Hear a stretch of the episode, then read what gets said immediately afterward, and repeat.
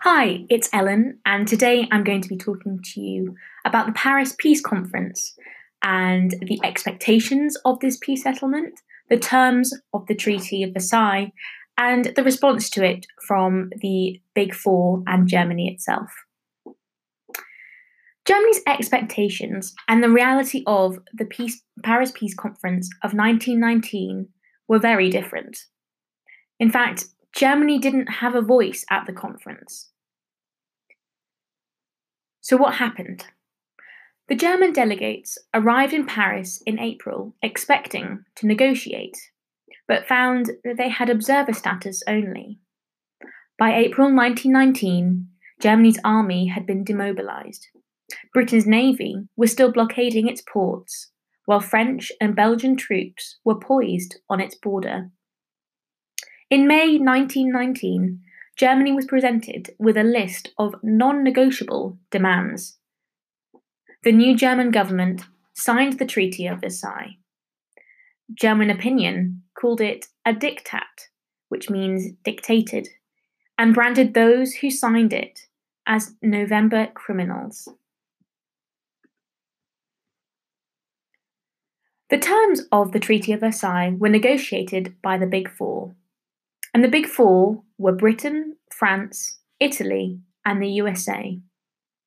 They first met in January 19, 1919 to discuss the conference.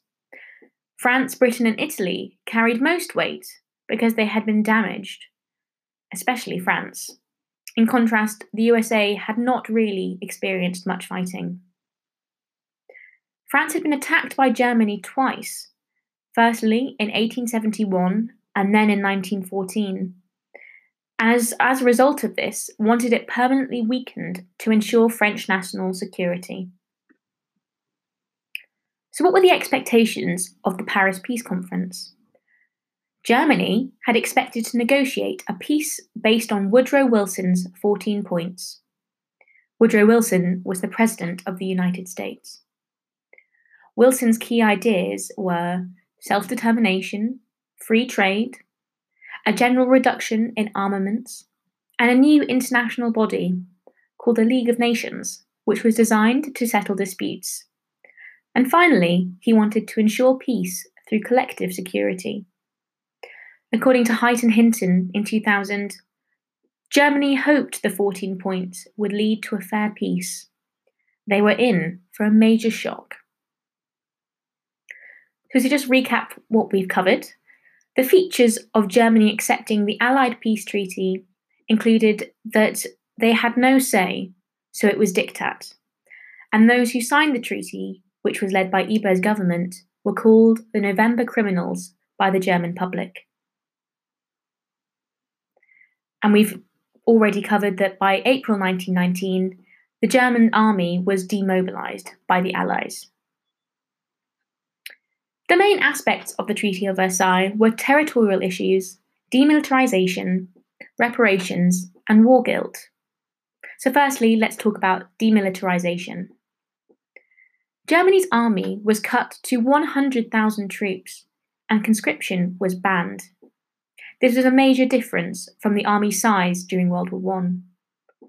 Alongside this, there were to be no tanks, no military aircraft, nor submarines or vessels over 10,000 tons. Moreover, the Rhineland was demilitarized. Allied troops occupied its west bank and would stay there for the next 15 years. A key feature of Versailles was Article 231, popularly known as the War Guilt Clause. This made Germany accept responsibility for starting the war, and so all the losses that resulted. Hence, we can see that the implications of this are huge for Germany and allies alike. Most importantly, it led to Germany paying reparations, which is a financial compensation to the allies. A commission set up in April 1921 decided that the amount Germany should pay would be 6.6 billion pounds, or in gold marks, which was Germany's currency, 132 billion marks. A lot of Germany's land were given to neighbouring nations and also their colonies were given away. So, where did they go? So, Alsace Lorraine, which had been a disputed region since the first invasion in 1871, was returned to France. Eupen and Malmedy were given to Belgium. The coal rich Saarland was given to France for 15 years, and it was decided that a plebiscite would be used to determine its future. A plebiscite is a people's vote.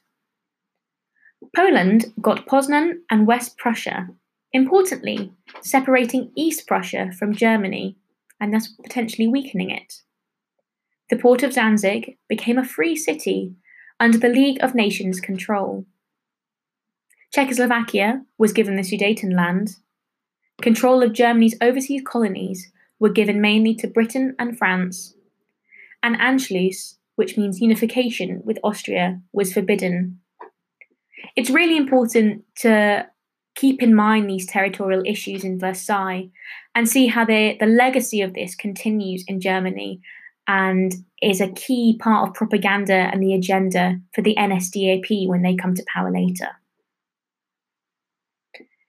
So, we've covered that critically, Article 231, the War Guilt Clause, made Germany accept responsibility for their actions, and that reparations were set at £6.6 billion in April 1921. In terms of the military terms, there were to be no tanks, military aircrafts, submarines, or vessels over 10,000 tons. Germany's army was to be restricted to 100,000 troops, and the Rhineland area was demilitarized. So, what were the attitudes to the Treaty of Versailles? It's important to remember the devastation of World War I. To throw some stats into the ring, 1.3 million died in France, 1 million troops died in Britain, and 2 million troops died in Germany. As a result, there were millions of widows and orphans to be cared for. In terms of the wounded, 4 million were injured in France, 2 million in Britain, and 6.3 million in, Ge- in Germany. If we look at infrastructure, infrastructure and their destruction, in France, 300,000 buildings and 21,000 21, square kilometres of farmland were destroyed. As a result, the most of damage in this sense was in France because the war was not fought on British or German soil. Belgium's economic losses were so large that they needed a hefty loan from the Allies to repair the damage which had been done to its economy and infrastructure. A key question which historians consider is would Germany have been less harsh if the positions had been reversed? Chancellor Bethmann Hollweg issued a memo, memo on the 9th of September 1914 that detailed the annexation of French and Belgian territory to Germany as a war aim. The Bethmann Hollweg memo also said that Germany was aiming for, and I quote, a commercial treaty that makes France economically dependent on Germany. The Brest Litovsk Treaty of March 1918 required Russia to give up almost half of its European territory. According to Cavendish in 2008, the terms were very harsh. Attitude to the Treaty of Versailles depended on the context of the country. France, we could argue, was the harshest and wanted the most punitive terms, punitive terms for the treaty. This was because 1914 was the second time in living memory that Germany had invaded France. France wanted both compensation for what had happened and to ensure it would never happen again. So Germany needed to be weakened. According to Barros in 2006, the French definition of disarmament, which was moral disarmament, required convincing controls over Germany's material capability for war. And in terms of the general reaction to Versailles, people approved of the reparations. However, there was a strong sense that Germany still threatened France. In terms of British attitudes, we can regard them as a bit more lenient relative to France. Britain's Prime Minister, David Lloyd George, did not want too harsh a treaty on Germany.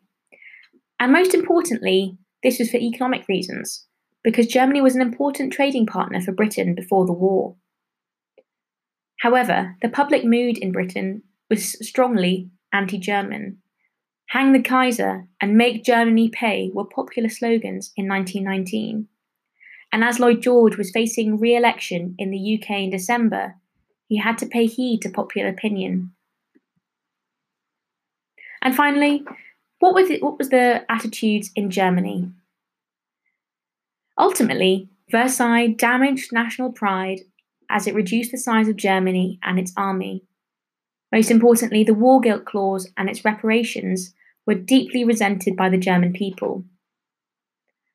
Although you could argue that the treaty damaged Germany economically, it was a source of fuel, anger, and propaganda for German nationalists, as we will see in the years to come. Furthermore, 7 million Germans found themselves living as minorities as a result of the territorial issues which were given to different countries.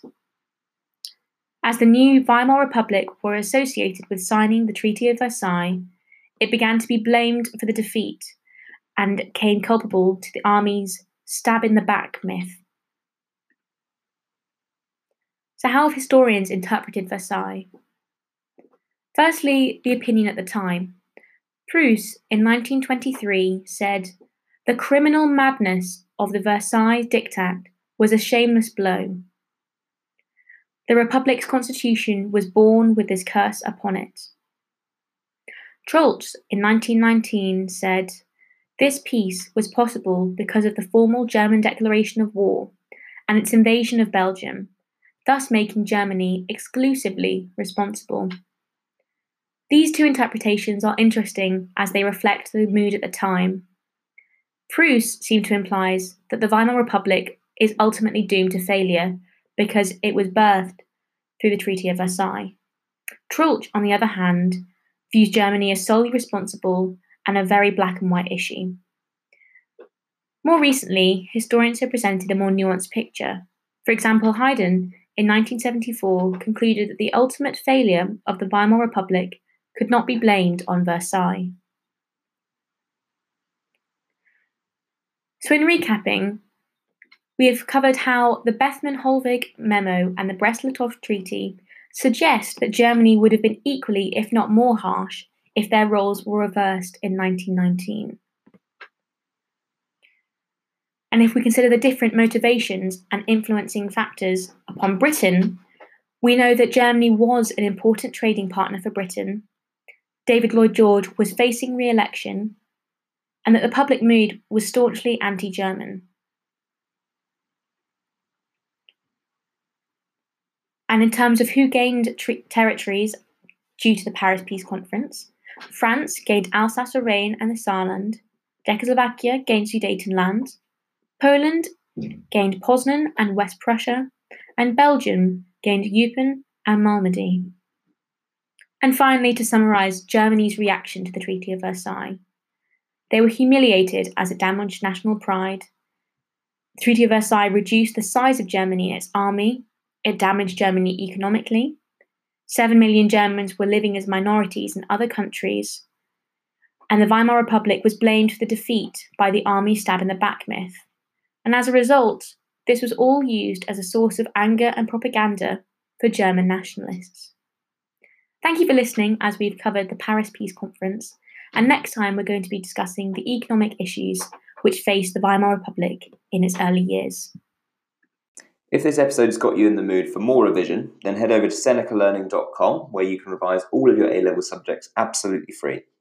And if you're on Apple Podcasts or Anchor, then you will find a link in the bio. But if not, just type in senecalearning.com and you'll find us. While you're at it, if you could rate us five stars and subscribe or follow to all of our revised podcasts, which cover every subject you need, then that will help other people to find our podcasts.